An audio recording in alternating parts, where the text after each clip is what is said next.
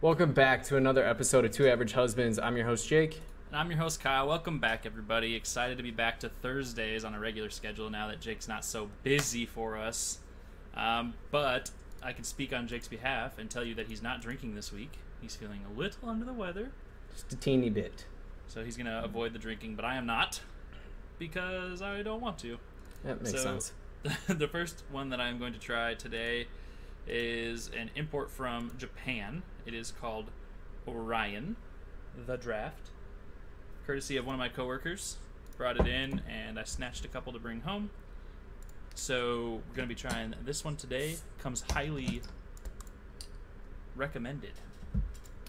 I'm happy for you. I wish I could have a drink with you, but I think uh, a little bit of myself getting sick was from drinking too much too often um, for a couple days there. Um, drank with you guys for the podcast. That went for most of the night there. And then you had a softball tournament the next day, drank most of the day there. Tried to make it a long time. I was like, you know what? I'm not going to drink until our 12 o'clock game.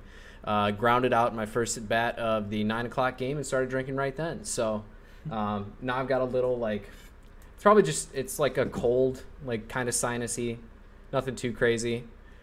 It goes, it comes and goes, like feeling shitty and not. I think that honestly is just because I haven't been hydrating enough. But I'll don't do it. feel don't feel Just too fine. bad, which is nice. You know, feel pretty okay, all things considered. It's not uh, COVID by any means, nothing crazy. But um, I don't even know whose turn it is to go first. Honestly, it's Ooh, been a that's a couple. It's been a it's been two episodes since we've done an actual regular episode, so I'm not.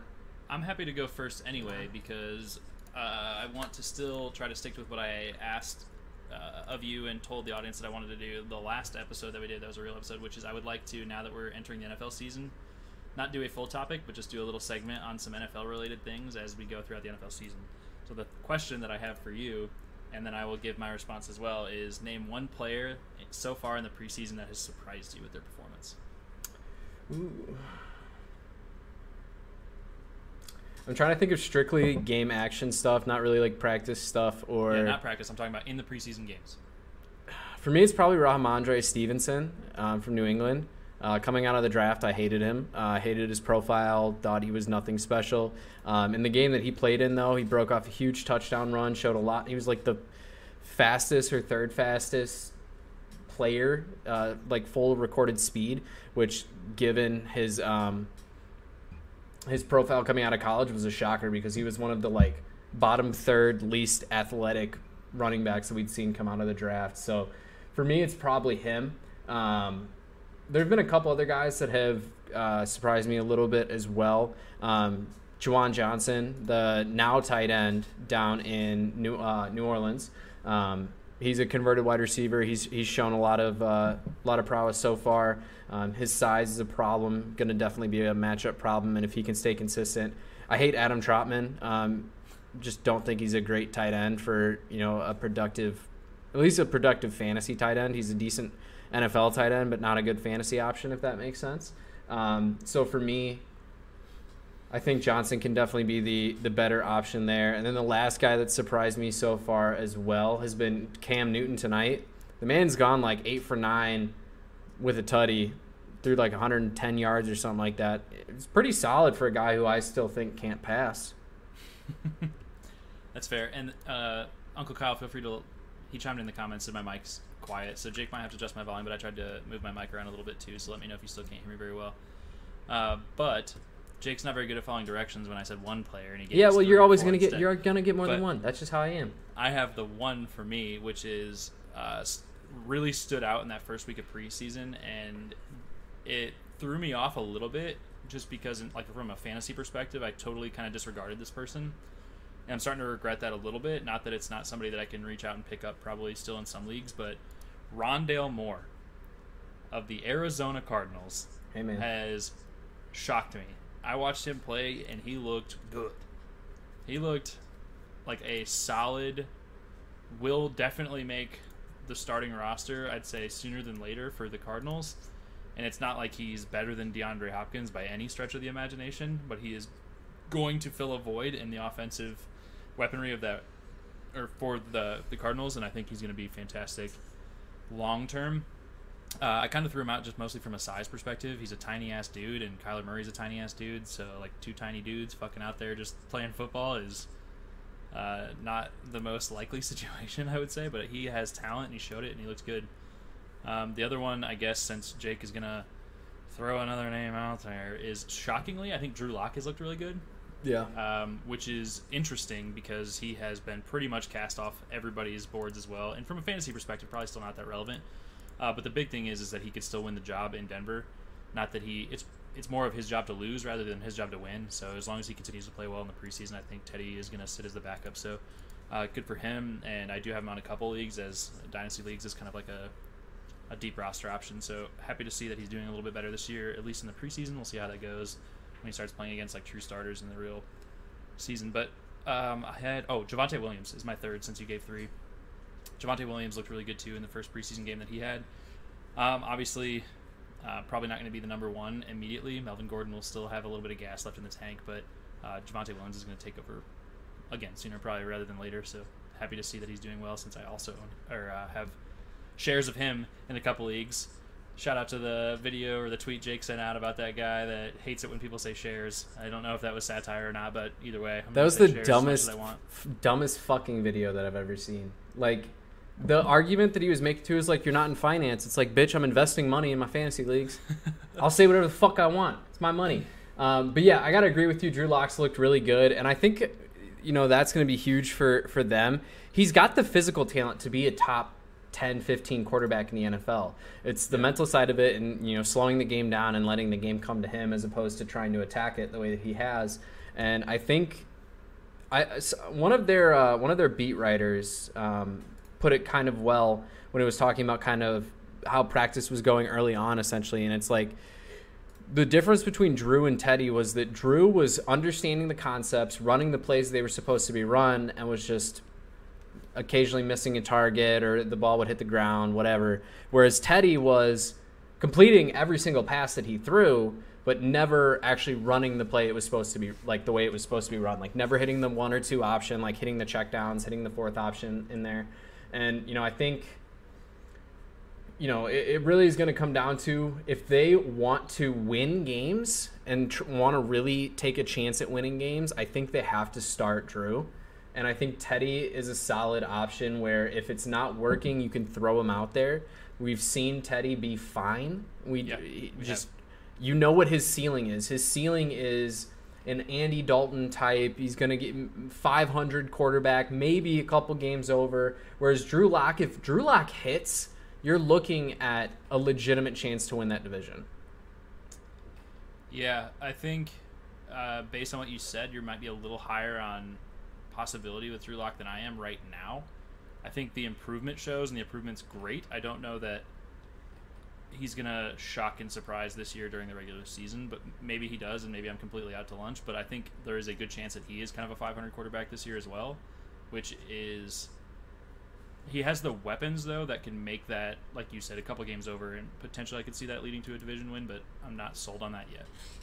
Yeah, I just I I think physically speaking, you know, Drew Locks he's got the better arm. He's the faster of the two quarterbacks at this point in their career. Like just physically speaking, we know Drew Lock can make the throws.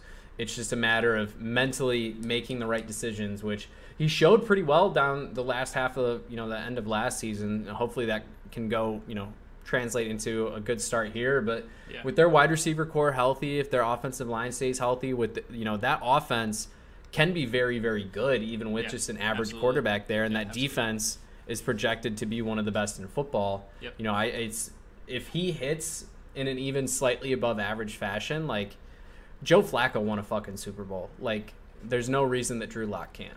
Speaking of Sertain and which everybody kept calling him Sertan. Am I just wrong? I thought it was. I always thought it was Sertain, but I could be wrong.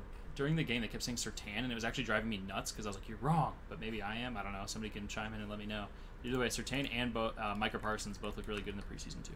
And I know people are like, "Oh, Micah Parsons recovered one fumble and like that game with the Steelers," and everyone's like, "That's not representative of him as like a performer, but He looked good in both those games. So Sir, it's it is pronounced Sertan, so we have been Oh, saying it I incorrectly. kind of hate that, but sorry, Sertan. I will pronounce your name correctly now. Hey, I- I will fully admit there are some names that I struggle with. Um, Albert Alphabet, he's one of them. Uh, if you know what I'm talking about, you'll know what I'm talking about. If you don't know what I'm talking about, then figure it out. Look at uh, Figure look it at- out.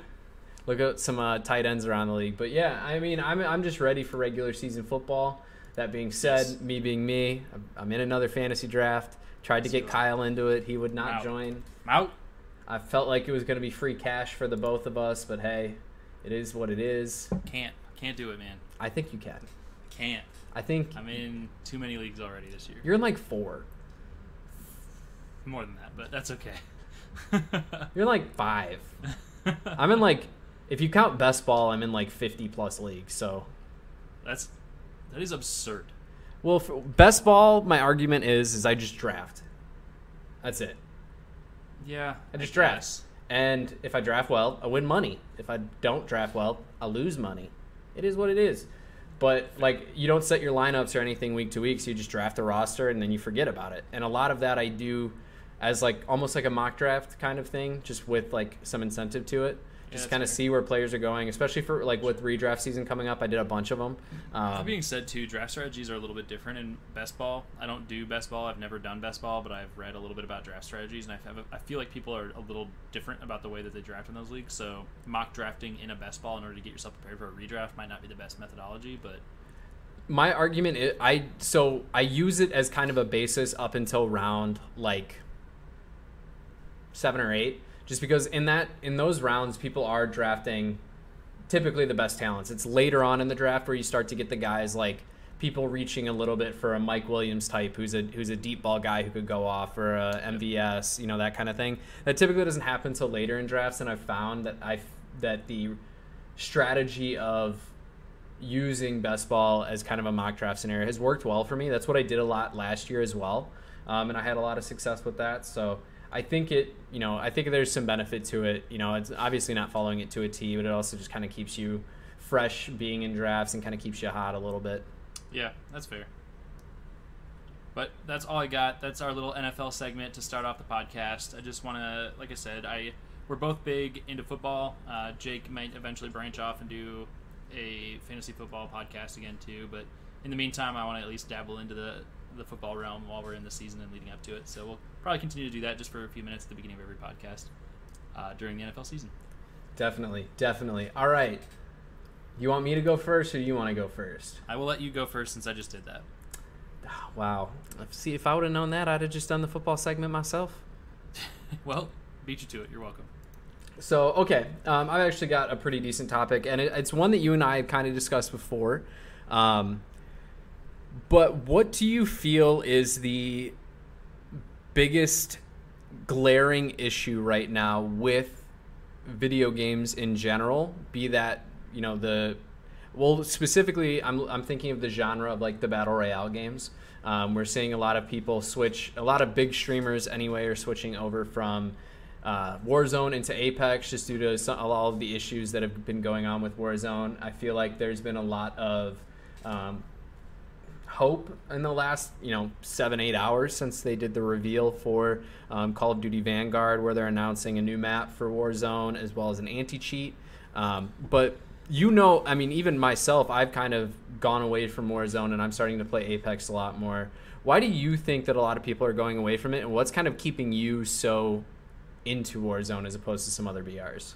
Yeah, that's a good question. I think um, the, the the to focus on battle royale specifically, right? And to to meet the intent, I think of your question, I would have to say that I think the the the thing that drives people away from from Call of Duty specifically is their lack of an anti cheat, which, like you said, is being addressed in the next update uh, or the new version of Warzone, whatever you want to call it. Uh, that's supposed to be today, wasn't it? Like the launch was supposed to be today. Yeah, it happened today. Well, not it's not the launch, but the trailer, like the release, the trailer Okay, of that. yeah, yeah. I haven't looked at it at all yet, so I can't really speak to that. But uh, I think the refusal to address that problem uh, leading up to this point in time is what has driven a lot of people away. I would try to say that it's like almost monotony in, in the battle royale realm as well, where you just at some point in time you're going to reach a stage of burnout on a game like that because it is just repeti- you know repetitive gameplay over and over and over and over and over again. Like the challenge in the game itself is different because you're playing with different people, but the concept is the same every single time. So I think that's enough of a reason to burn people out.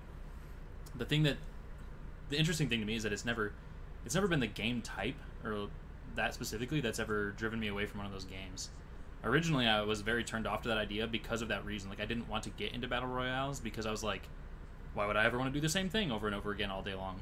But then you do it and it's addicting and you fight for the win and it's like it's competitive and there's a lot of good things about that type of game, especially with the accessibility with the price, you know, like the price point either being cheap or free in a lot of cases. So um, that's kind of the thing that keeps me around to the battle royale game type uh, as a whole, but specifically with Call of Duty, for me, I think the the gameplay and the experience is just better in the from a first person shooter perspective because I think it. Um, I don't hate Apex because of what they've done differently. I just don't like the way that it plays. I think they added in some different concepts which are great for people. Like you have all the different abilities and like all this other like you know really it's like primary secondary abilities plus like web you know uh, inventory maintenance and everything like that so it's it's more like your um, PUBG in that sense where you have to like pick up ground loot and like dispose of ground loot and like you're you're managing an inventory as opposed to just getting a loadout like you do in Warzone but I do think that for me, and it's it's not a graphics thing either, because originally I think there was some weird shit going on on my computer where like the graphics just looked horrible, which made me want, not want to play it at all. But then Yeah. since I fixed that, I think that alleviated my concerns there. But it's just I don't know. I feel like I'm like it's not even that I feel the gameplay is slower, but I do. I do feel the gameplay is slower a little bit because the map's massive, and so like even when you and I played the other day, and I, I dabbled back in just for a minute, I, we went maybe like three quarters of a game without ever seeing a person, and that doesn't happen in Warzone. Part of that was by design, though. To be fair, I will admit, like we jumped right into ranked, and in ranked, you're playing for your placement more than you're playing for fighting a lot of the time. And so we were just, especially with you being new, I didn't want to like jump into a bunch of fights. You know, I'm trying to play for my rank and your rank a little bit. Whereas I think if we just jump straight into pubs, like I'll land Streamer City every single time, and I'll just push like fight after fight, and I don't care. Yeah, and I get that too, but it just for, for me like I feel like even if you wanted to, like even when we land like so Jake and I like to land security a lot if anybody cares to know what that is in Call of Duty Warzone, but when we do that, we do that with a sense of a lot of the times it's easier to rapidly get loot in a loadout and then you go and press all your fights. So it changes the way you pace the game, but almost very rarely do we have an experience where you don't at least have a fight there initially that you have to win or immediately thereafter. And so the pace of the game is is in my opinion faster and more intense in Call of Duty. And like again too like it's hard to describe the the the experience that you have like literally just playing the game and saying that I think that that is better, but I truly believe that my experience in Warzone is better than my experience in Apex. Just the way that the game plays. Yeah. And that's not to say it's a bad game. I just and I bitch about it all the time and say that it is, but it's not. It's a good game and they've done a good job developing it and making it better over time. I just don't enjoy that experience as much, which is what drags me back to Warzone all the time. Yeah, for sure. I think a lot of what has kind of drawn me towards Apex was it, it's kind of a change. Um, I, I said it the other day when you and I were playing, but I feel like Warzone, like, the way that you can make your loadouts, like, every gun just feels like a fucking laser beam. Like, I feel like I just point, click, shoot, and I kill somebody. Like, there's there's not as much that, like, in a sense, like, obviously, like, there's still certain aspects like positioning and, and everything like that, but it's like, when you build a lot of these meta guns, like the guns that become meta guns are the guns that have little to no recoil and hit fairly hard. And that's just it seems like to me every single gun that you can build. Like all of the the ARs that everybody runs, all the SMGs, like they all just feel like they have little to no recoil that you ever have to deal with. And whereas Apex, the guns inherently operate differently and you have to kind of pick and choose the drawbacks of a lot of guns. Like in Warzone, I can run a Grau and I can just hit fire with a Grau up close and I'm probably going to get the kill. Whereas in Apex, like some of the guns are meant to are very clearly meant to be long range guns and if you try and use them close range you're putting yourself at a severe disadvantage whereas if you and vice versa where if you pick up like an R99 like you can't treat an R99 like an AR whereas in Warzone I can pick up a lot of these SMGs and they're just as good as ARs Yes and no. I, that again too, like range is a factor in both of those games.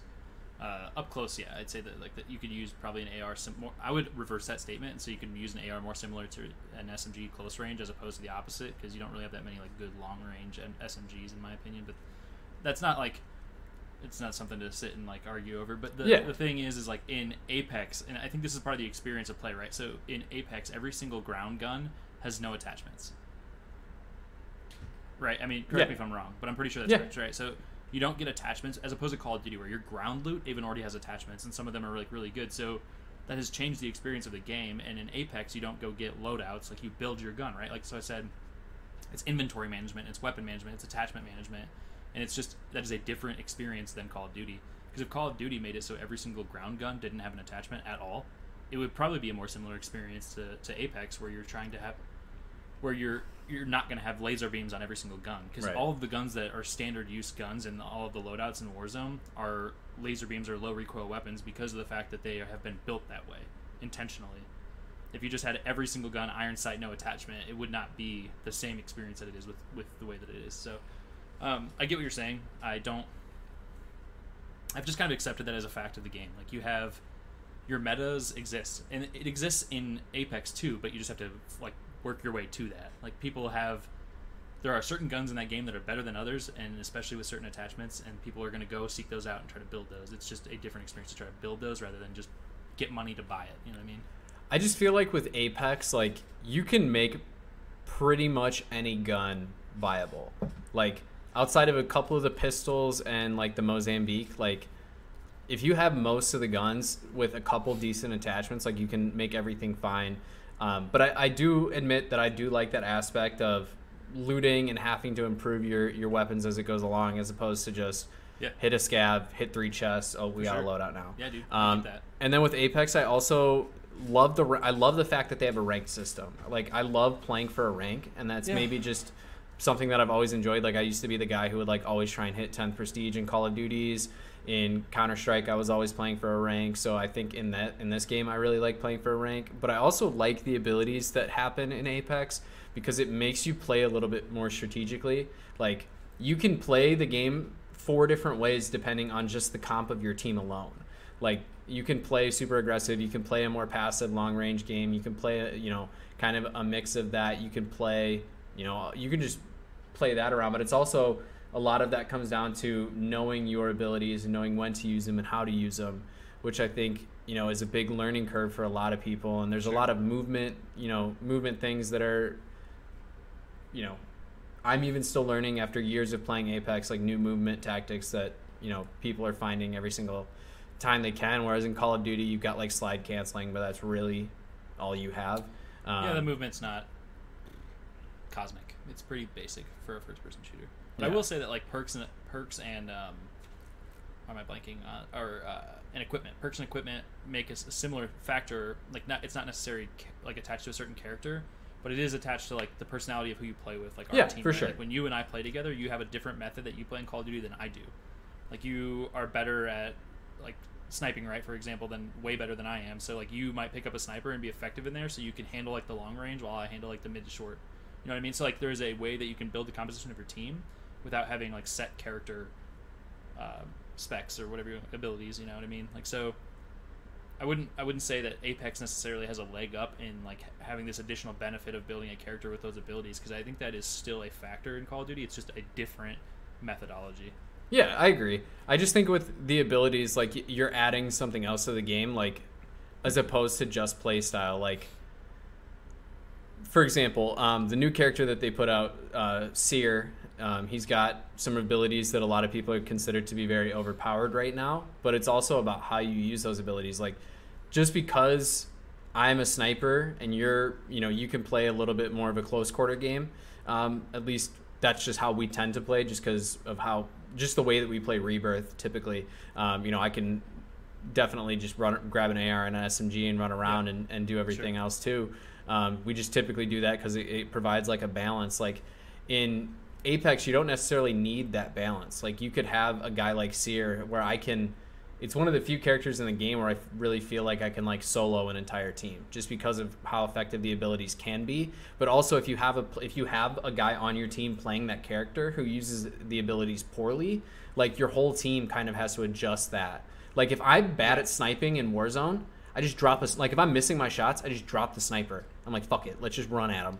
Yeah, but you can also have the people on the team that are bad at sniping and don't drop the sniper. You know what I mean? So like, Yeah, but talent compensation there too. But yeah, I get what you're but it's like in Apex, like you have to wait till the next game to kind of correct that if if that player's bad. Like whereas here, you know, in Warzone, it can be corrected in the blink of an eye.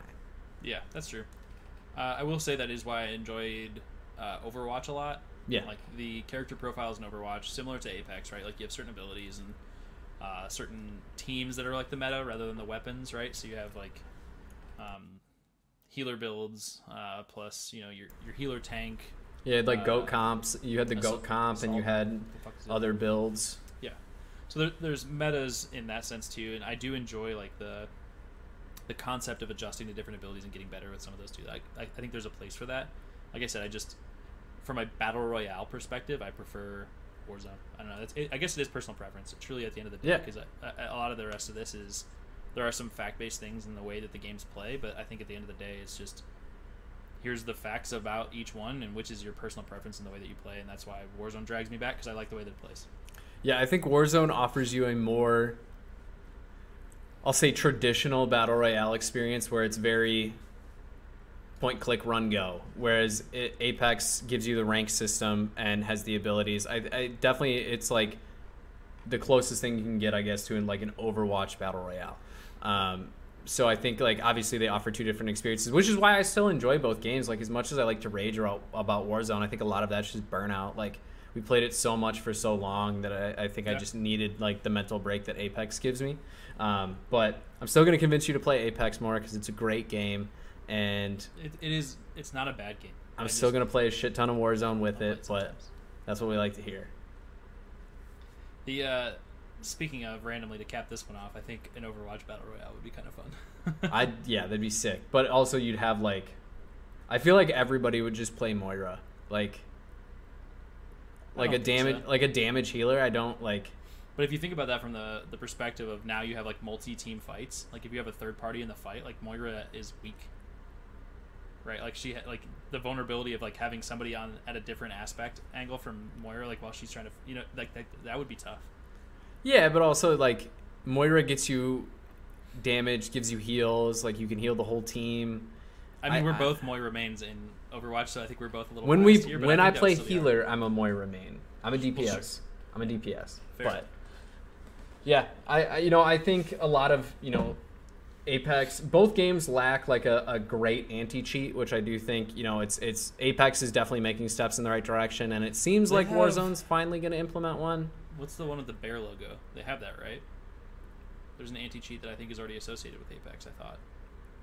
Um, sort of. It's not. It's not the best. Like there's still cheaters that get through, but that's something that I actually do like about Apex is like, I've seen. I've been watching a ton of streams of it, and you can beat cheaters in Apex, where it's so hard to beat a cheater in Warzone. It is hard. It is very hard. Like, and they just like I said, that is bullet a you in the big head. deterrent for people is because it is almost uncontrolled. Like somebody could literally get banned for it too after they play for like half a day doing it, and then just create a fucking other account, step right back in and do it. So Yeah. there's no real deterrent at all to cheating in, in Call of Duty. Yeah, man. Uh, they're both great games. I just would like to see. I'm hopeful for Warzone. I would love to see them add a ranked playlist instead of just skill based matchmaking.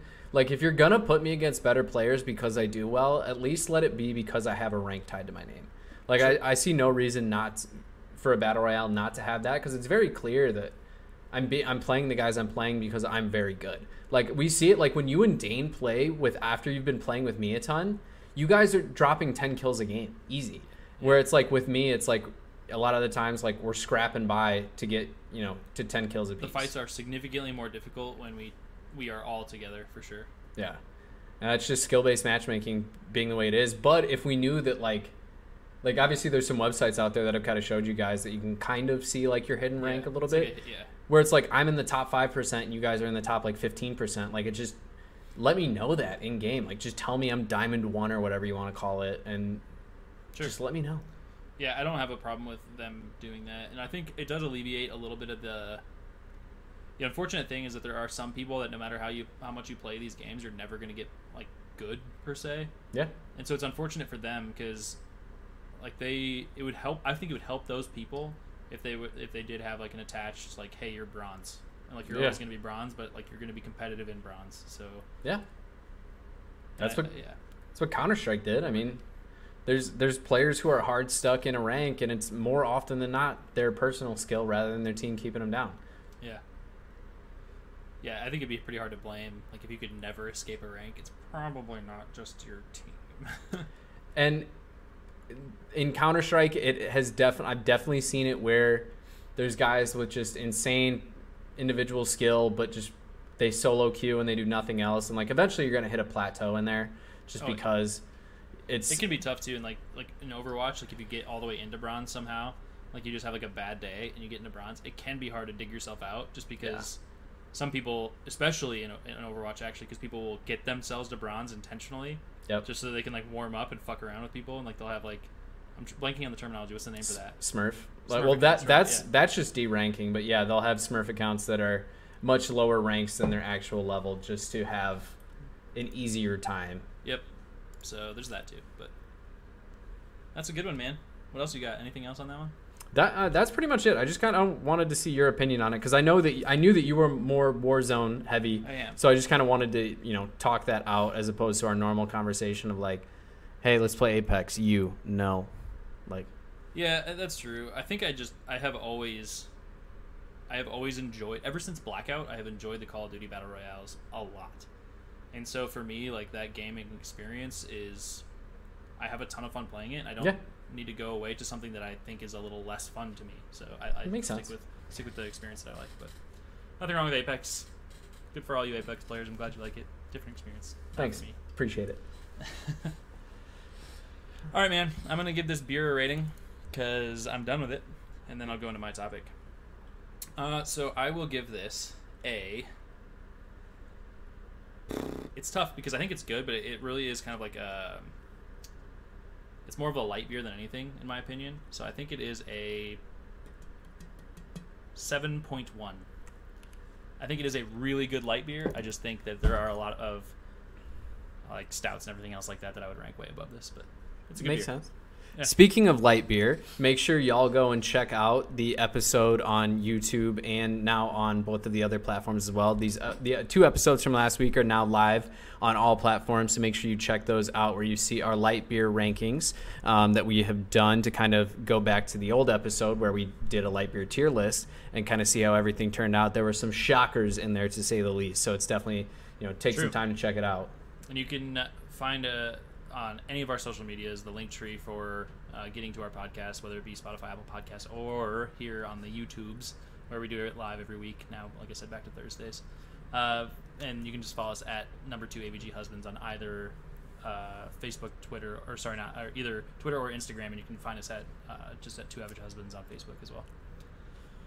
But I have a serious topic. All right. You probably know exactly where I'm going to go with this based on some conversations we've had in text. But I'm going to let you give your opinions first, and then I'll talk about my opinions a little bit too. And again, I I try not to get too politically charged uh, because I think it's not really worth.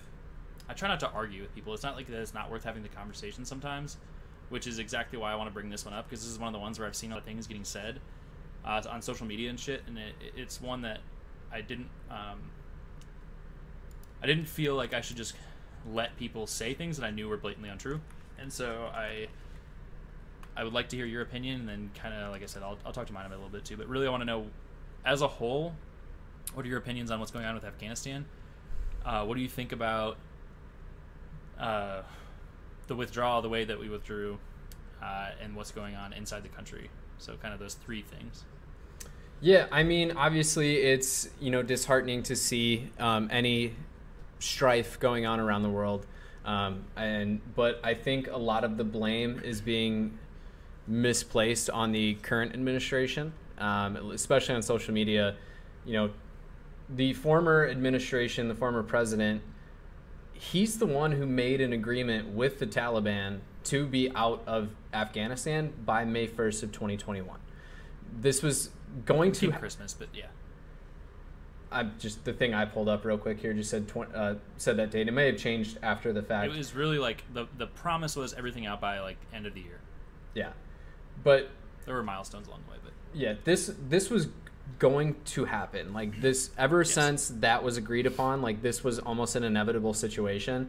If you look at any articles that discussed what was going on in Afghanistan prior, it's been a well, I don't want to say a well accepted fact, but a well understood fact that more than likely this current situation was going to happen sometime in the next six months to two years like this maybe the time frame was expedited a little bit by things that have happened recently.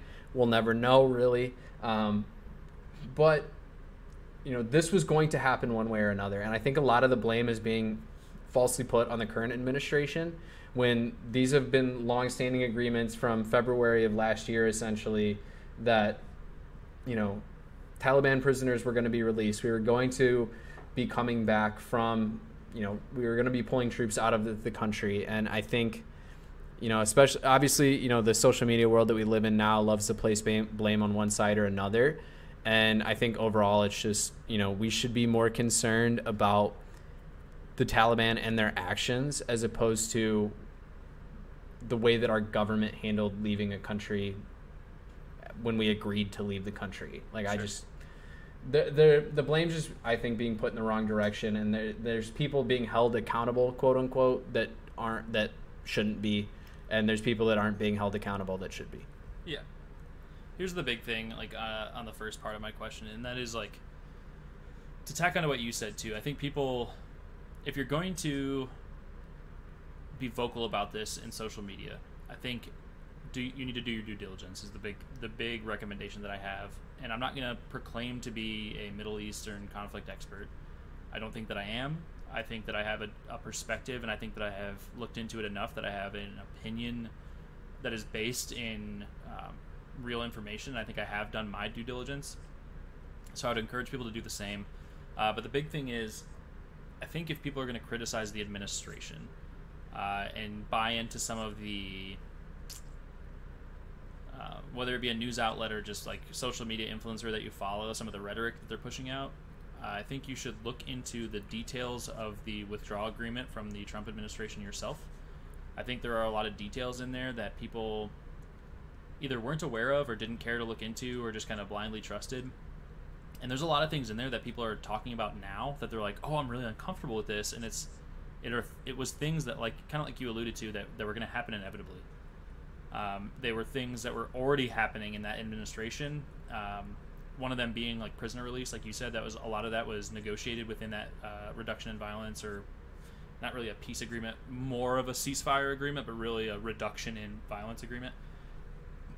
Uh, and I say that because there was still fighting going on in the country after that, what everybody likes to refer to as like a peace agreement, but it wasn't truly a peace agreement. It was a we want to pave the way to get out of the Middle East, and in order to do that, we need to see progress uh, in terms of cooperation within the country. Right, we weren't going to leave it in a state that we were afraid that people were going to just uh, be in an immediate state of war. That being said, I think it, it was an inevitability that this was going to happen. I have thought that for a long time, and I didn't. I won't change my opinion really on that. I think I've been pretty vocal, like amongst closer friends, about that. I think whether we did it last year or two years from now, I you can't change the values of a significant portion of the population, and you also can't. There's a there's an there's an ability, uh, there's an influence in Afghanistan that's different than what the like a Western country can control. Like England's influence in the in the Middle East can't override what their values and everything are. Like they the whether it be based in religion or just like from birth values, like their values are different than ours a lot of the time. Yeah. Not always, but they in a lot of cases they are. And you can't really influence the core values of people, and you can't change the motivations a lot of the time of people. And so we have spent, and like, this is this is like the criticism, right? Is that we've spent almost two decades training people there and trying to and you could argue that we've been trying to align them with western values for a long time uh, but really what we've been trying to do is get them to be more independent and more democratic frankly right so after 20 years of spending trillions of dollars and losing lives there is no situation where you can say that oh, if we would have waited three more months and stuck with Trump's original plan, they would have been set to go, and they would have this wouldn't have happened. It was going to happen. Yeah. Was it going to happen as fast? I don't know. Could they have done a few more things to maybe make the transition better? Probably. I don't know. Yeah. That being said, no matter what, this, in my opinion, this was going to happen. The Taliban was going to retake Afghanistan, and they were their their influence was so strong that it it was almost uncontested, and that was after supplying and training the Afghan army for 20 years almost. And so, the fact it was going to happen, and so I think if you're going to criticize the current administration, you really need to look at at what we've done there because and that's part of the problem too right? Is people have been very quiet i would say about afghanistan for the last five to ten years. Since it's not a it's not a, as big of a conflict as it was back in the early 2000s and so people have it's not that people have forgotten that we're there but people have kind of lost track of what's happening and so they fail to realize that like we have we put them in a place where we were confident that they could have defended themselves had they chosen to. But if you look in the news, there was very little resistance. Like, Yeah. this is like you and you can't change that. You can't make a country have the motivation to resist a change in power if they don't want to. Yeah. And and so for the people that are arguing this, I, my my point really here is that we could have spent another th- 20 30 years there and I still think that the same thing would have happened we could have invested another five, six, seven, eight trillion dollars, and I still think that it would have happened. Like you just can't change an entire country's mentality and expect them to align exactly with Western values when that's not what they, that's not the way they think. Yeah. It's cultural to to an extent too, and so I don't know. It just bothers me when I see all these people like making this so political and acting like they are so informed and just because they see a couple of you know, rhe- rhetoric posts on the internet that are like, "Fuck the Democrats, they they're ruining this country," or like, "Fuck this administration, they've made decisions that are gonna ruin Afghanistan," or, you know, "Fuck fuck the way that they handle this because there's gonna be all these refugees now," and it's like, yeah, it's horrible. I agree with you, but that doesn't mean that us staying there longer and investing more money, costing more lives, and taking taking more lives would have helped.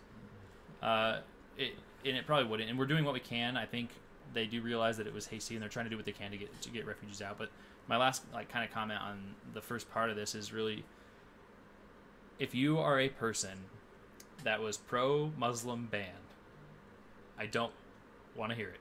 I don't want to hear anything about it. Just don't even talk about it. Because if I look back on your Twitter and I see that you said something about ban the Muslims, I'm going to, first of all, fuck you, you're a terrible person. But second of all, you better not be now saying, oh, these poor people from Afghanistan, we need to help them. Because the next sentence that you should have better be, I want these people to come to America as refugees so we can help them. And then the next thing that you should do is go back and delete your old fucking shitty tweets about how you supported a Muslim ban. Because I don't want to fucking hear it. Yeah, I think so. Looking at this this article that I pulled up, which is from fact factcheck.org, pretty reputable source, and it's got kind of a timeline of everything. Like, I think the the the right, the the far right, the alt right, whatever you want to call them, who have been very critical of the the more left leaning or left side, they're critical at the speed at which we pulled our troops out of Afghanistan, and they're saying it, mm-hmm. we did it too quickly and blah blah blah blah blah. Only after 20 years. Yeah, here's a direct a, a press release from Donald Trump stating that he felt that the deadline that Biden sent for set for removal, which was September 11th, he felt that that was too long to stay in Afghanistan, that we should be out by May 1st like he had planned, mm-hmm. and that he even acknowledges in his statement, he's like I know that the Taliban is going to take back over once the troops are out of there. But if we stay there for uh, you know, we've been there for 21 years, if we keep staying there, it's just going to we're going to be there for another 50.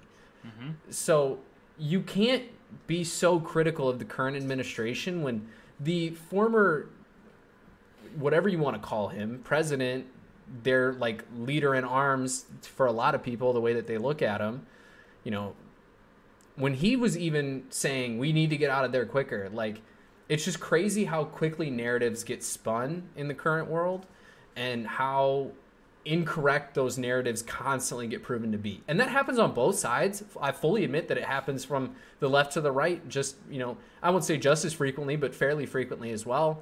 And it's just, it's, it's just kind of a, a proof that while we can tell people to do their own research and we can tell people to actually look into things, like so few people are going to do that. And then the research that they do look into is terrible research because they don't know where to look.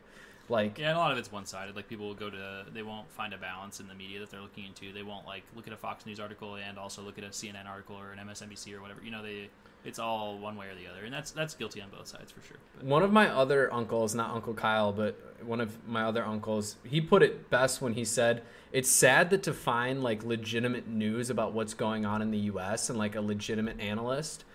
Of it, you have to look outside of the U.S. Oh yeah, like you oh, have BBC to go to like time, BBC. You have to, to be left leaning too, but You you have to look at all of these outside like external international sources to find something that's quite frankly like unbiased. Like it's so hard to find a true unbiased source, and it's yeah. It's Even if you go outside the U.S., it can be hard to get unbiased, but at least it's a different bias. Yeah. Like at least you're seeing multiple sides of an argument.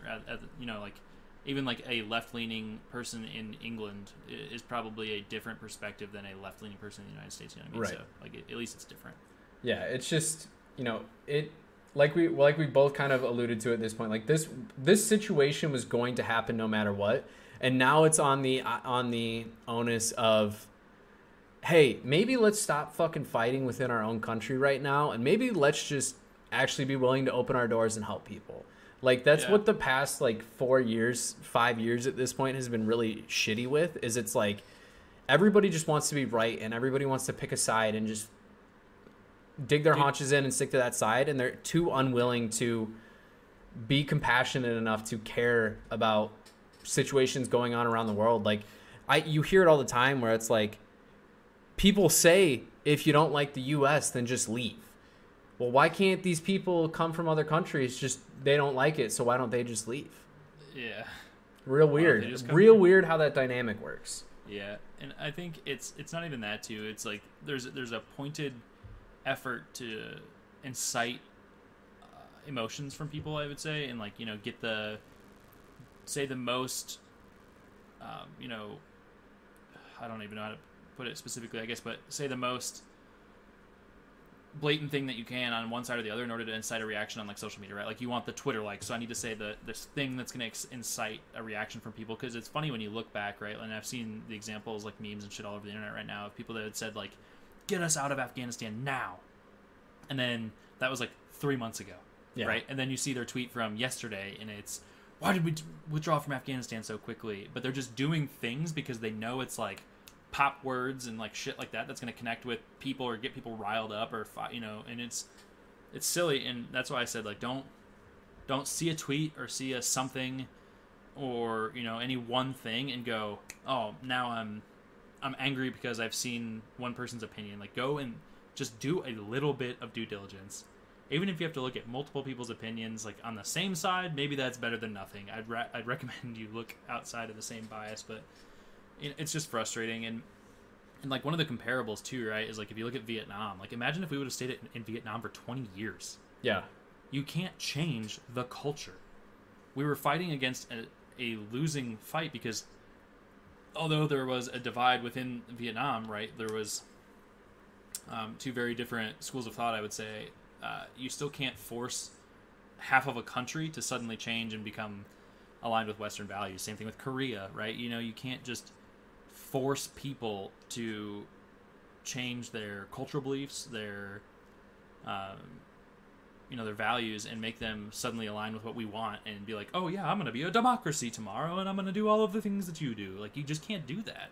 And to think that we can, and thinking that throwing money and lives at it is gonna make a difference is is silly. Like we just and a lot of people are saying, you know, like we have to get, stop getting involved in other people's wars, and it's it's true. You can't you can't just jump into a civil war between two people and think that somehow they're going to value your influence. They don't. Yeah. So, like, you're going to pick a winning side that you think is going to win, and at the end of the day, as soon as you stop fighting on the, the winning side, there's still going to be people in there. They're going to. Like, say we had demolished the Taliban down to like 200 people, right? And then we leave. Guess what they're going to do? They're going to recruit Yep, and they're gonna gonna build recruit, back up, They're going to recruit, and they're eventually going to go back and try to fight for what they believe in within their own country too. So Yeah. you just can't think that you can change the scope of an entire country, and it doesn't matter like the time or the money that you put into it. You can, I don't know, dude. It, it's different when there are different ways than throwing combat at a place to try to help. You know, like allowing refugees to come from Afghanistan is one way, or um, humanitarian efforts like the UN. Like, there's things that you can do that aren't just let's go fucking kill people and try to hope that it helps. Because at that point too, you do radicalize other people in a sense too. If you're like, you know, you go into Afghanistan and there's a family of ten people and you kill their fucking dad because he was a Taliban fighter. Well, now you've probably incited a new generation of Taliban. Yeah, So- like it's it's an it's an it's a lose lose scenario no matter how you look at it. Like you're either either you succeed in changing a country and then like you said like generations of people are mad at you from that aspect or you do it you fail then everybody on our side of the of the fight is then upset with you for wasting all these time and lives and money. Like it's why people were so against like the Vietnam War for so long is it's like we went there we spent all this money we lost all of these lives and we just we had to pull out because like we like you're saying like it, it was just a lose lose battle. Like we just picked a point where we were just like all right we're done wasting you know these valuable resources in money and human lives. And like there's just so there's so many other things that we have to worry about right now whether that's coronavirus whether that's economical issues whether that's racial injustice whether that's other social justice issues. Like there's so many things that are already causing such strife with, within the world like why are we so apt to want to be fighting and losing human lives? Like it's just it makes no sense to me. And the thing too, right, is that you can't, um, you can't look at a, any one of these conflicts and think that like the public is going to be ignorant of what's going on because ever since Vietnam being one of the you know the, the big examples of this or like really the first example of this is the televised combat because really prior to Vietnam you didn't have you didn't see it at home on TV and then you started to in Vietnam and moving forward like now there is a lot more coverage of what's truly happening in these combat zones and people don't really support it anymore. Like and you obviously saw that in Vietnam like people don't want to see the violence and the death and everything that that happens and so you lose the support of of your own people when you try to do this or at least a lot of them and so like unless I don't know dude like unless there's some sort of I don't know. It- It's hard to justify because really, like, you're not going to get to a point right where you're going to win over. Uh, like, uh, I would say the the war is not an answer is probably a much more popular opinion now than get out there and fucking bomb them and kill them. You know what I mean? Like, there's just Yeah. like let's go get involved in somebody else's civil war and Americans are going to die. Like, people people aren't going to rally behind that concept. So and it's also you know kind of with that concept there's a legitimate argument to be made that at any given point in time if the united states wanted to wipe pretty much every country off the face of the earth we could. And there's a reason why we don't. Like yeah, because There- they fucked up. yeah, it'd be fucked up, but also like you have to consider that like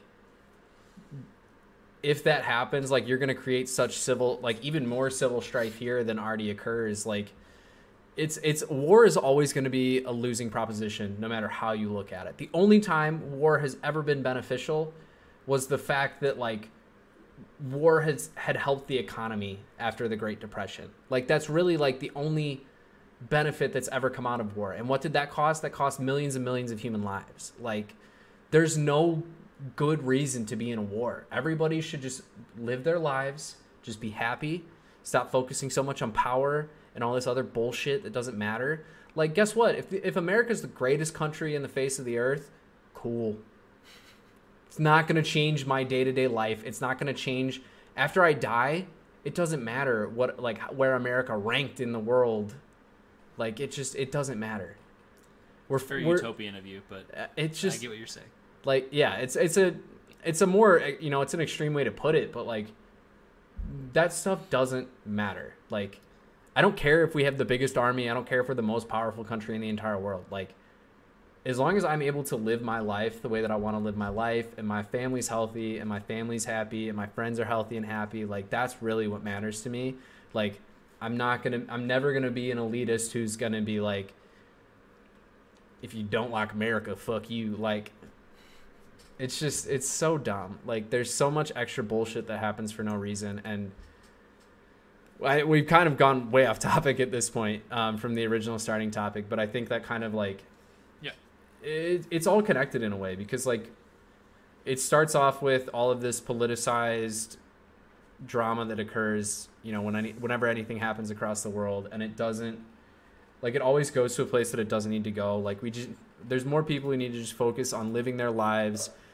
And guess what? A lot of people's lives are probably going to be a lot better if they stop giving a shit that Trump lost the election, and if they stop giving a shit that Hillary lost in 2016, and if they stop giving a shit that uh, fucking John McCain lost in 2012, like lives are going to be so much better if you if you let politics be what it is. Like we already know what it is. We already know how it's going to work. Like care about the election, cool, and then once it's done, you're not going to go back in time. You can't go back in time and change it. So just accept what's going on, live your life the way that you need to live it right now, and just be happy. Yeah, I uh, I agree with you, and you're kind of dabbling towards another topic that I have for a different time. But the big thing is, is like formulate your own opinions, do some research, do due diligence, and don't just take a like a high rhetoric or an inflammatory post off of anything and let it immediately influence your emotions because you need to do some critical thinking and figure out your own opinions rather than just react. And uh, I think that's important for everybody, um, regardless of the topic, whether it be political or otherwise. Uh, my one parting shot is for everybody that keeps saying that the Democrats are at fault for all this. I, I would encourage you to look back in history and look at how the Taliban visited the White House and who was in charge when that happened, and uh, you know the funding of the Taliban from the United States. That's just a parting shot for those people that are very critical of the current administration. But uh, do your due diligence there too, and understand history a little bit and what has happened in the Middle East. That's all I've got. We don't have to talk about it forever. I was just curious on your opinions, and um, I wanted to encourage people to think before they react. Yeah, I think that's that's the key takeaway here. Like this every fact that I pulled up about who essentially was originally leading this charge out of Afghanistan was a very quick Google search. It didn't take a lot of time. It's a reputable source. It's a it's a source that I know to be just very non-biased. Like there's a lot of ways that this could go down and people are just choosing to to go about it all the wrong way. So like Kyle's saying just like do your due diligence and just understand what you're looking at before you take it as fact. Yep. I'm gonna dabble into my second beer. I forgot to crack it before that topic. Probably good. It was a serious topic. I should be ready for that and uh, be level-headed, I guess. But my second beer is going to be the Salt River Salt and Lime Arizona Lager. I'm kind of excited for this, but I'm also nervous. It's from the That Historic sounds- Brewing Company, by the way. That sounds delicious. It sounds really good, which makes me nervous because a lot of the times when I've had these ones where I'm like, damn, that sounds good, it's disappointed me, so I don't want to get hyped up and then disappointed, but I'm hoping for the best. Yeah. That sounds great. I, I am hoping that I feel back up to it next week because I've got a lot of really good beers in my fridge that I'm really, really excited to crack into. But we I will also now. have 54 beers left from our light beer drinking that I'm going to have to force people to help me drink when I do a draft day in person coming up, but Yeah, I uh, most of my beer made its way to the softball tournament. Sadly, a lot of it came back with me, so it, it too is going to be brought to the next draft that I have. So, um, right on, man. Give us your second topic. Let's talk about it. all right, much lighter topic. Definitely uh, quite the uh, transition off of your last topic, but I Sorry. want. Hey, you know what? That's why we do this podcast, man. It's fun to talk about super deep stuff and then follow it up with like super Truly, light- nothing's off limits here at Two Average Husbands. We'll talk Yeah. about anything. Throw, Exactly. Throw the, throw the comments in the, or throw the uh, suggestions in the comments. We'll talk about pretty much everything. Yeah, literally pick anything. But I want to know, I want to kind of hear you and I, we have very similar tastes, I think, when it comes to our fandoms uh, for certain genres or certain series out there. Um, well, even if we're not like totally aligned, like we do have fandoms very specifically in a couple specific fields. I want to know what do you think is the ultimate fandom that you can be a part of, and why do you think it's that way? That's an interesting question. I think you are talking about like like a movie like fan base or right or like a like a a series. You know, like am I understanding your question correctly? Yeah. Like, let me throw an example out there, like the Harry Potter world, like fandom, like Yeah, Okay. yeah. So, th- but that's part of it. But also, do you think like in your like that could be one uh, like one option for people? But also, there's sports fandom. There's yeah. fandom of like you know like the TikTokers. Like they have their own fandom that they're build. Like celebrity fandom. Like what do you feel like Yep. Is your favorite that you're involved in, and why do you think that is the way it is? my it is? favorite. Okay, I thought you said like, what do I think is the biggest one? But what do I think is my? Favorite? No, if we if we're talking about the biggest one, it's it's BTS. It's those those I was just gonna say K-pop stars. K-pop and or anime. I think probably have the, Yeah. some of the biggest followings, like from a cultural standpoint, or like really you could go to like the Magic the Gathering yeah. because that is still massive. And uh, anyway, but fandom wise for me, I think. So truly, I've invested the most time as a Star Wars universe fan fan person, however you want to word that. Fanboy? yeah, fanboy, I guess. Because I think, like honestly, I- so I've spent the most time over the course of my life, either reading the books, watching the movies, uh, or watching some of the animated series or whatever. I have invested a shitload of time of my life into watching Star Wars, or reading it, or playing games even. Right. So I think that would have to be my top one that I am invested in. But that's tough too because like that has changed since I was younger. Even um, I would I think I have to just say that though. Like I don't think I could deviate from that and be honest about me Yeah. thinking that there's something else that I'm more invested in because that that has to be it. Yeah, for me, it's definitely uh, my fandom of the Chicago Cubs. Um, that's the the clear winner for me. Um, that's at least uh, in sense of the one that I'm the most involved in, and I think that's just because I have been such a baseball fan for my entire life, and the Cubs have always been my team, and I've always been just so. I love the way that they've played the game. I love a lot of the things that they've done, and I think why I enjoy it so much too is because it's something that I can relate to. Like while I can relate a lot to movie fandom and music fandom and you know video games and, and anime and all of the, these other topics, like I am so heavily involved in a lot of them. Um, when it comes to like my sports fandom, like I played this sport basically daily for 15 years of my life. And i think like just because of that like i connect so much into it. Like i can't i listen to music every single day but i listen to so many different genres. I watch movies and tv all the time but i'm constantly switching around. Like if a cubs game is on that's the game i want to watch like and i think that that's been hard for me to beat like everything else my interests have kind of always jumped around but like that's the one that's truly never even slightly faded Yeah, that's that's kind of what I'm saying with Star Wars too. Is like I there are times when I'm like, I haven't watched Star Wars in a while, or I haven't read a Star Wars book, but at the same time, I'm that's the one I go back to. Right. Which is why I say that's the primary one for me. Because like video games, right? Like I play video games all the time. Uh, the specific game that I'm playing changes, so I wouldn't like. That's why I, like I say like categorically like my fandom of video games is a little bit too broad to say that that is like my biggest fandom thing. Like I enjoy playing them, but but you also don't very- I can be very specific about Star Wars. like i i also think like you have to think of like the the whole like fan fanboy fangirl girling aspect of it you know however you want to say that where it's like you can get so enamored with like things that they do like you have a star wars tattoo like you you do. don't have a call of duty tattoo you don't have a, a tattoo of your computer you don't have Oh, an I do xbox tattoo or a playstation tattoo like You don't? Yeah, that's true. you, like that's a level of fandom that you can have with Star Wars. You can connect to it so deeply. Whereas I think like Yes. you definitely can have it with other other fields there. But like Yeah. I love Call of Duty. I'm probably never gonna get a Call of Duty tattoo. I, I, say never. that, and I'm kind of cringy. I said it, and then I was like maybe I will. I don't know. But like I wouldn't. Oh god, please don't. Especially if it was just like the fucking like a logo. Oh my no god. no no that'd no. It wouldn't be like that. It'd be something like it'd be more in like the story or more like lore based or.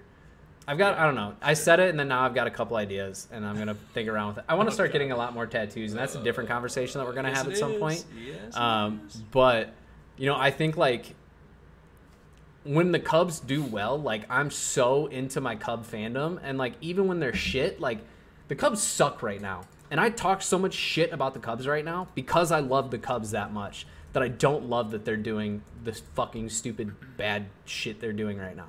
Hey, the like, Cardinals are better than the Cubs, yeah, so you're welcome. bro, everybody's fucking better than the Cubs right now. We're a triple A roster playing Major League Baseball games. It's a joke. Well, you guys just traded everybody away, so rebuild baby um but yeah like I, I just think like that's why it is for me i do think the most impactful fandom like nate kind of i'll say worldwide i think the fandom that people have with music is probably the biggest in my opinion I. Be- Okay. I'm gonna say that just because I hear so many stories of musicians that have people coming to them and talking about how the music changed their life or the music saved their life or you know I think if you say music as a category, then you could probably make that argument. Yeah, But I think that- the problem is, is the fandoms are so much more niche than that. Where you have like Ariana Grande fandom, or you have BTS fandom, right? Like you have the categories get so much more specific than music.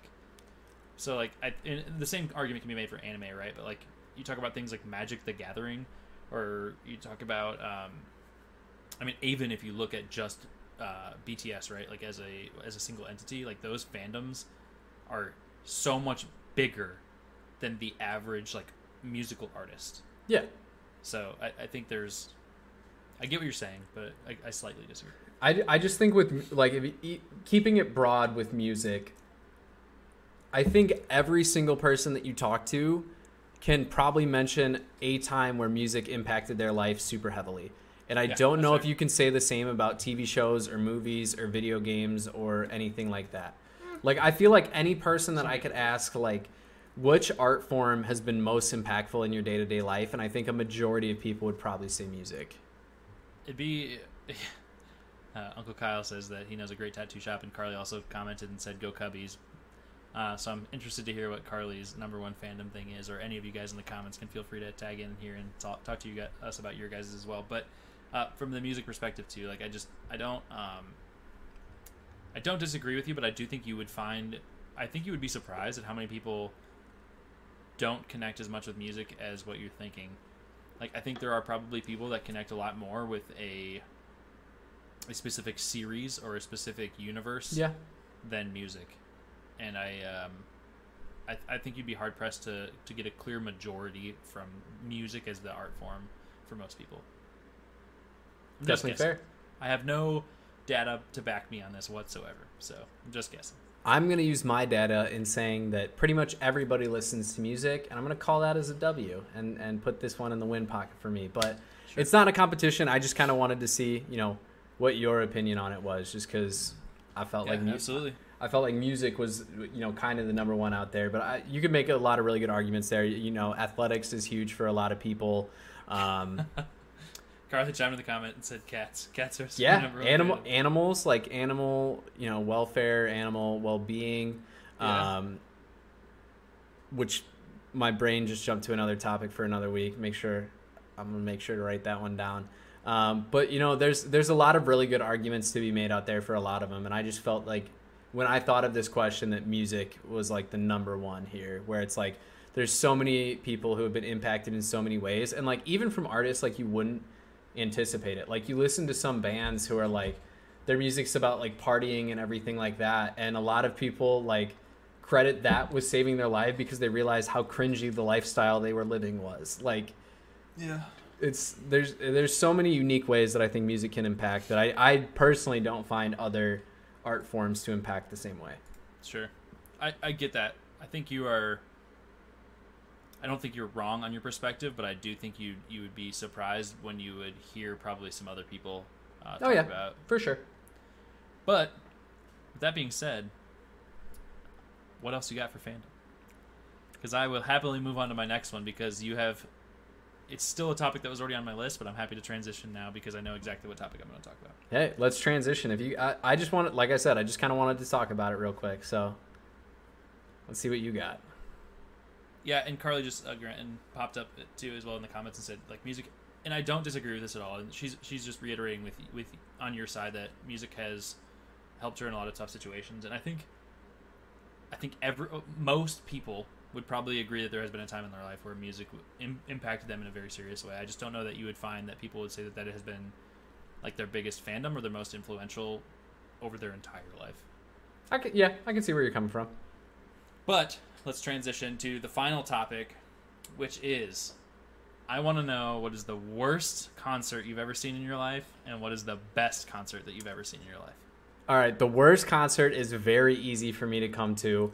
Uh, it's Country Thunder a few years ago. Toby Keith Toby This Keith, man- really? was so drunk that he fucked up the words to Red Solo Cup. While Nice. all of our drunk asses in the audience were singing along, he's he's like jumping around chorus like verse to verse, like he's singing the wrong part at the wrong part. It was so bad. And like he sounded fine, but like you could tell he was clearly like really fucked up.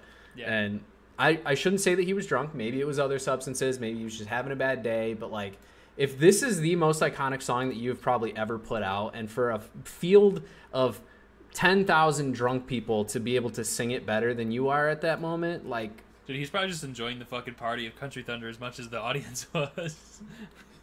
I get that though. Like, I we've had music artists like my friends and I have done shots with music artists who were playing that night.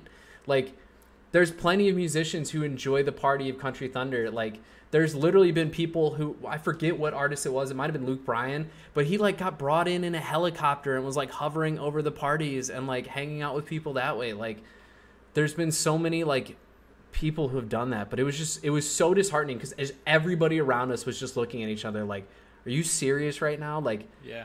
you're closing your set with Red Solo Cup and you just butcher it. Yep. Oh, I don't know if I'll ever get over it. I don't know if I ever will. All right, I will cut off you there and cut you off there because words are hard, and talk about my worst first before I go to we go to the best. Then, so my worst, also a country artist, Alan Jackson, and it's it's funny because I feel a little bit bad uh, because I don't think this guy watches our podcast all, but maybe he will someday. But it's a, a an old friend of mine from back in the day. He had like an extra ticket and like offered it to me and like took me there, like just being like a nice friend and like took me for free to this concert and it was so bad. So like the the few of us too, like I still have a picture. I think if you go way back on my Instagram, there's a picture of a bunch of beer on like a bunch of Busch Light cases that we ended up uh, we stuffed like we stuffed boots, pants, fucking underwear, belt lines with beer because they didn't uh, they they served beer there, but it was like super expensive. Right. We were all like broke college students, so we snuck like an entire thirty rack into the fucking concert with us and we were all sitting there drinking, like ready to have a good time, like super excited. And Alan Jackson just sat on a fucking like wooden stool uh, on the stage the whole time. It was just like he. It just seemed like he didn't want to be there. Yeah. It was like, and I don't know what I expected. I guess, and, and at the time, honestly, I wasn't even like a massive country fan. I think I had made the transition where I wasn't like the guy that said like "fuck country, I hate country" anymore. But I was still like maybe not a massive fan, and that probably contributed to my experience. But I just remember being like holy fuck, this is bad. And halfway through the concert, we all like looked at each other and we're like, "You guys want to go to the bar?" and we all just fucking walked out. We just went to the bar, and just we had a way better time. Like I don't even know if we went to like a country bar or anything. We just went to a bar so we could have a better time than we were having at that Yeah. concert because it was so bad. That's rough. By Yeah. far, my worst concert I've ever been to. I, I think I can say that I've been fairly lucky and haven't gone to a ton of bad concerts. Like I'm, I, I would really struggle to think of another concert that I went to where I was like, this is just this sucks. Like, yeah, I really can't think of another one. Like, there's been other ones that I've gone to that I personally just didn't enjoy. Just like, I didn't love the artist or like other things were going on that I Yeah. just didn't enjoy it. Like, we saw Old Dominion at the Sandwich Fair, which is a big fair um, in Central Illinois, a few years ago, and like the set was fine. The music, like they played well, they sounded good, but it was just like I don't know. I just didn't love it. I didn't love my experience at that show. Um, but for me, if I'm thinking of like you know transitioning to the other part of your topic and kind of thinking about the best concert that I've been to, that one's definitely a little bit harder. I think I probably have to say it's a tie. I think the best experience that I personally have had at an individual concert was uh, Jess, myself, and some other of our friends went and saw Thomas Rhett and Brett Eldredge. Um, we saw them in um, Rosemont, and it was a phenomenal show, and it was just so, so upbeat. Like the both all of the sets were amazing that day. That once the the main sets were over, like those two sat on the stage and did like this really cool medley of songs for the rest of the night and it was just like such a unique experience that you don't get at a lot of shows. And they specifically did it because it was like the last night of the tour. Like they had anthony rizzo come out. They had a couple they had a couple other athletes from chicago come out as part of the concert too. Like just overall the experience itself was so cool.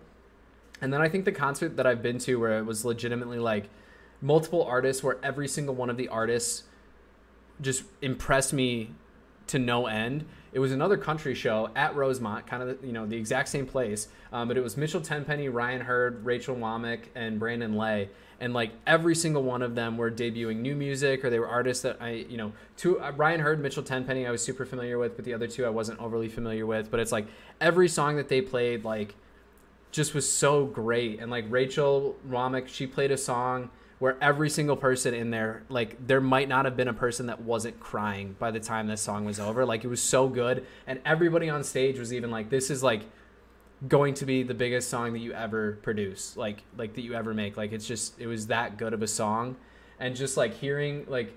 Mitchell Tenpenny's vocals are some of my favorite. He's one of my favorite singers in all of music, not just the country genre. And so, like to hear him acoustic, just like truly belting these songs and enjoying them, and even though it was uh, you know kind of like you're talking about with your Alan Jackson show like it's just four people sitting on stage on stools with guitars like but it was just like the way that they interacted with each other the way they played off of each other was so great and I just it was it's hard to beat that experience because it was such like an intimate experience that I got to enjoy with 5,000 other people or however many people fit in Yeah. Rosemont a thousand whatever it is Did you just reminded me of one, and I maybe Carly is still listening and can chime in in the comments. But Carly and I went to a concert one time, and it was in like I think part of it was just the venue was so bad, and it's not the worst concert that I've ever been to, but it was pretty bad, and it was like a a rapper, and I'm trying to remember what the fuck his name was. He was kind of like a wannabe like Mac Miller type, I think, but I can't. I, I honestly can't remember. And I could probably find pictures from when we went to that concert too. But if I can't, if I'm remembering right, we left that concert early too because it was just like one of those situations where it was a super shitty venue. It was in like an old high school gym that they had converted into like a we're gonna make this a concert venue, but it Yeah. absolutely wasn't. It was fucking trash. But they like blasted the music so that it was like painful to even listen to. Terrible concert as well. That being said, I like you have can say that honestly, a majority of my concert experiences have been positive uh, rather than you know negative. So I've had those two that I can kind of like pop out as being really really bad. Um, but then there's so many that have been great. Um, and that being said, too, like the, the interesting thing is that like if you go to like a festival, like any t- any genre of music festival, I think the experience and the atmosphere at those places enhance the the Definitely. individual performance as well and make you feel so. Like Riot Fest, right? Like I've had amazing times at Riot Fest, uh, but specifically, one band which has also appeared at Riot Fest against me has been one of my favorite shows of all time. Like i love going there. I'm connected to the music. I have a great experience. I think they put on a good show. And so uh, it is definitely one of my top concerts of all time. And I've, I've seen them three times now for that reason. Like i just i love the atmosphere and i love the music. So i, I love going and seeing against me play. Um, but on another note uh, i think one of the other ones that i'm hard pressed to like argue with is i think and you already mentioned this too but luke bryan i've seen him now twice as well i think also puts on a really good show. Like Yeah. he connects with the crowd. The music is like, you know, it's it. He, all his songs are like pretty catchy. And he like plays like the like the really catchy ones at the concerts too. So I had a really good time. And like Little Big Town, I've seen live, and they put on like a really They're good really show good. too. So like I've been to some really good ones, but like the one that I keep going back to obviously has been against me. Like I go out of my way to try to go to their concerts because I. Not only do I love the music, but I love the experience of being at their shows or concerts, whatever you want to call them. So, you talking about Riot Fest made me think of another one that was bad from Riot Fest, and that was Taking Back Sunday. And it's not that their was show was bad. bad; their set list was just like yeah, they were playing an album that like you could tell that everybody there was like there to listen to their hits. Yeah. Like Yeah, we dude. wanted to hear "Cute Without the E" cut from the team. We wanted to hear "Make Yeah. Damn Sure." Woody Allen, there you go. I like fun- Hood. I like Hoodie Allen. I, have seen him before, and it was good. We obviously paid to go to a concert because we thought Hoodie Allen would be good, and it was so bad. I'm gonna blame it on the venue because Oh, I bad. I saw him and I thought it was I had a great time at his show, but um, but yeah, that was just a bad Taking Back Sunday set. But I I- like I have so many honorable mentions of like really really good shows that I've been to, like My uncle uh, was the tour manager of Bowling for Soup for a long time, so I've Yeah, seen. I've seen them a few times, and they've always put on really good shows. Kind of the same thing. They connect with the crowd. They know what songs the crowd wants to hear, and, and they play to that um, very Dude, well. the Village people put on a better show at fucking Riot Fest. They did. They fucking they did. That's not even a joke, which is the crazy part. Like that's that's just so true. Yeah. Um, uh, Bowling for Soup's always been good. I've seen Drake a couple times. He puts on really good shows. Um, a lot of the country artists do. I mean, Thomas Rhett always always a great show. Um, Jess went to one. I can kind of speak on her behalf, um, which was uh, Dylan Scott, another country artist. You may you'll probably you may be familiar with him. You may not be. I'd have to see some songs or hear some songs to. The name doesn't pop off the page me. but he was just on stage and was just saying like the douchiest things and jess was like this was so bad like i forget i i wish i remembered what song it was but there's a song where it was like i don't know he made like the line in the song about him and just said it in like the cringiest way possible it was just really bad um but also that show was where she got introduced to Hardy, who's one of my favorite country artists right now. So it's like there were still some benefits to that show as a whole. Just his performance was bad. Dude, one of the really good things about like festival type places too, when you go to those, is you there. There's always downtime. Like if there's multiple stages or whatever, Yeah. where there's bands that like you're like, oh, I don't really want to see any of these people, and so you just kind of like walk around and check out new bands, and like the exposure that you get sometimes introduces you some some, some great shows as well. Like Yeah. there's a there's a, a recurring artist now at Riot Fest. I think we were there the first time they played there, but it's the band's called Radkey, Mhm. and we had a ton of fun watching Yeah, they put on a really good show. They like there's a lot of energy with their music too, and they they connected with the crowd really well. And I don't know, it was an unknown band to me at the time. The first time I saw Right. them back in like 2012 or whatever the fuck it was, but they they were a ton of fun, and we had a great time connecting with that band too. And so I think there's something to be said about, like you said, like venues can actually make or break some concerts, and they can really change the atmosphere. I think the Hoodie Allen concert would have been bad in a good venue though too. To be honest, like that was just a really bad performance. So. Yeah. And, and you know what? It just it is that way sometimes. Like it's just it's inevitably going to be that way. But I do agree that I think festivals are phenomenal places to discover music, which I think a lot of people don't look at them that way.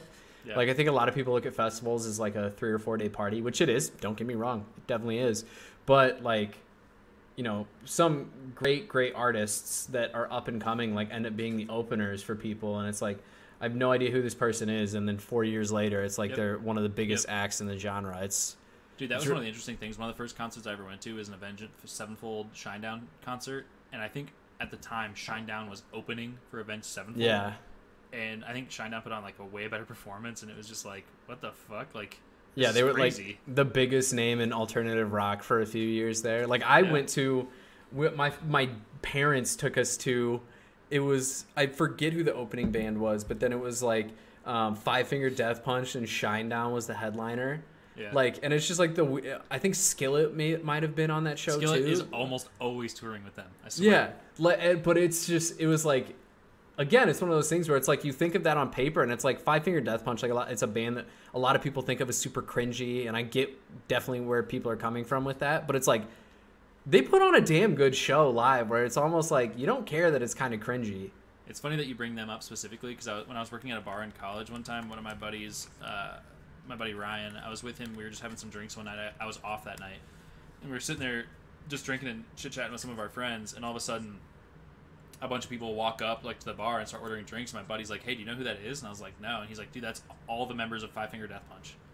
And they were just at this bar like right next to us, and I was like, "Oh, that's Oh, fucking nuts!" Like, Like, oh, I shit. know their music. I would have never recognized them, but he just happened to know exactly who they were.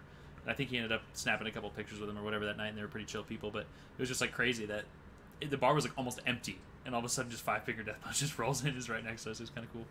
So I looked it up. So the other two bands that were on that show were Sixx:A.M., which is Nikki Sixx's new band, Yeah. um, and then As Lions, which I don't, I haven't listened to them since, but I do remember that they put on a good concert that day, for what it's worth.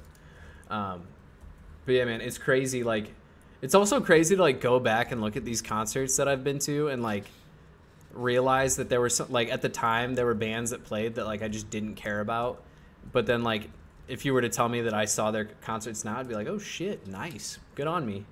I wish I could remember too, because I I know that the like the opener opener for this concert back in the day was like somebody that oh it was Saving Abel, that's what it was, and like everyone was like nobody gives a fuck about this dude. Like you should have seen it. It's so funny because like nobody cared to see them at all, but they were pretty big names still at the time. And I remember when we got there, like to we got there like right before uh, Shinedown was supposed to go on or whatever, and the line outside was massive because nobody had gone to the fucking Saving Abel opener at all. So there's everybody's waiting outside to get in for Shinedown. It was hilarious.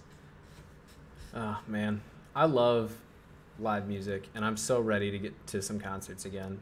Dude, I was gonna say that too. I'm so sad, like seeing the lineup for uh, Riot Fest this year. It makes me so sad that I can't be there, just because. Well, I mean, obviously I could be there, but COVID is, in my opinion, it's not worth it to go during COVID and try to catch fucking COVID to see these live bands when I can catch them another time. But there is a crazy good lineup uh, this year. It's also just really expensive to go there. Like screw COVID side, like screw that side of things, obviously, but it's also like I can't find a ticket. Like You can't right now. They sold out very can't. quickly because, and, and you have to imagine, right? Like everything got canceled in 2020, so everybody's like bum rushing to get out there and see live music again. Yeah. So I'm, I'm not surprised at all that Riot Fest sold out super early. yeah, I really wanted to go, and it actually like, it makes it a lot um, more accessible when you guys like live in fucking the area ish. yeah. Like for me, it is significantly more expensive to try to come out for Riot Fest now, but I still would love to be there, and I'm hoping next year life is a little, little bit closer to normal outside of the, the pandemic realm, and I can get back out there and see. Because even from the experience alone, even if I looked at the set list and I didn't think it was as good as, or the band list next year, and so didn't think it was as good as this year, I'd still probably try to go. Oh yeah, definitely. You know, it, it's a great experience. You know, go to music festivals if you haven't. Um, well, even like I guess that there's even been some changes to the lineup since I last looked at it. It looks like, um, oh, where did that just go? I just lost it. One of the uh, Nine Inch Nails canceled all their 2021 shows, so Slipknot is playing in their place. Um, Morrissey is playing with a curated lineup of very special guests, but like you have this is another one where you talk about like you look at like the lower tiers of some of these artists and it's like there's some really good artists here Oh, that yeah, are like dude. opening like Dude, or, the gap bet- from like the headliners down to like some of their like tertiary people that are in there is still like holy shit, these people are famous. Like it's Yeah. not like no namers that are usually like the the lower tier people at Riot Fest. Yeah, I mean, you have like you have so my genre sees some of the, like or like my music fandom uh, to to go back to that um, like sees some of these bands that are like like you're saying like just lower on the on the tier list like four year strong being on like the fourth set of music on the Saturday of those dates like you have 3OH!3 like Kenny Hoopla like Mhm. there's so many Yeah, good artists names, yeah. on these festivals. So, Living Colour, like I didn't even know they were still around. Like, And the big news is, eventually, post COVID, Jake Dane and I are all going to get together and go to Arizona Country Thunder. yes, and we have are. a great time at that music festival too. We are gonna die. It's going to be so much fun. We're gonna die. It's gonna be and great. I say Jake Dane and I, but all the spouses will be there too. So we'll have a ton of fun with everybody, and we're going to have a great time. yeah, that'll be a fun, fun little party for us. Yes, it will. Hopefully, Dane is willing to trek all the way down here uh, with the camper or something, so we can fucking have like a stable place to like shower and shit. Otherwise, it's gonna be a fucking nightmare. Hey, just pour a bunch of water in a garbage bag, poke some holes in it, you're good to go. Yeah, yeah, That was our first that. few years at Country Thunder, man. You just got to get by. Yeah, it's true. Make it happen. That's all I got for that. Obviously, there are some really bad concerts out there, but more often than not, to connect with what you were saying earlier, like the musical experience is just it, it's it's great to connect, and the atmosphere is, is fantastic uh, for most places that you go to see concerts and music venues and everything. So that's all I got, man. What else you got? That's it, man. You know, that, I think that's probably a good spot to end it. You know, I, going back to music. You know, music is the uh, music makes the uh, the world go round. We'll put it that way. You know, everybody loves music. I think most people love music. Um, just kind of want to end it on a little cheesy note like that. But see what I My did final there? beer Nope. ranking is a 6.0. 6.0. Yeah, 6.0. Disappointing. Not great, not bad. It's fine. It didn't live up to the hype of its name. It doesn't taste like salt or lime. I was gonna say, add like- your own salt and lime to it and let us know. It almost tastes like um like a brown ale or Okay. something. I don't know. It's not. I don't know. It's just not that exciting. Right.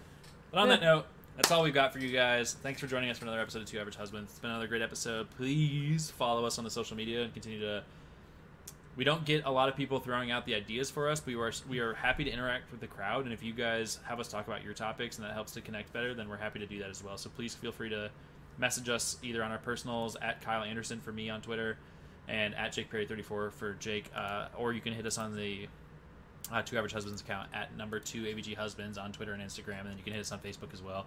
Uh, let us know what you guys want to hear, and we're happy to connect with you guys and make this experience better for you. Uh, we're here to have fun by ourselves and talk and chit chat, and hopefully you guys enjoy it too. But uh, the more you guys reach out and interact, the better it gets for the audience as well. So thanks for joining in. Jake, I'll let you close this one out.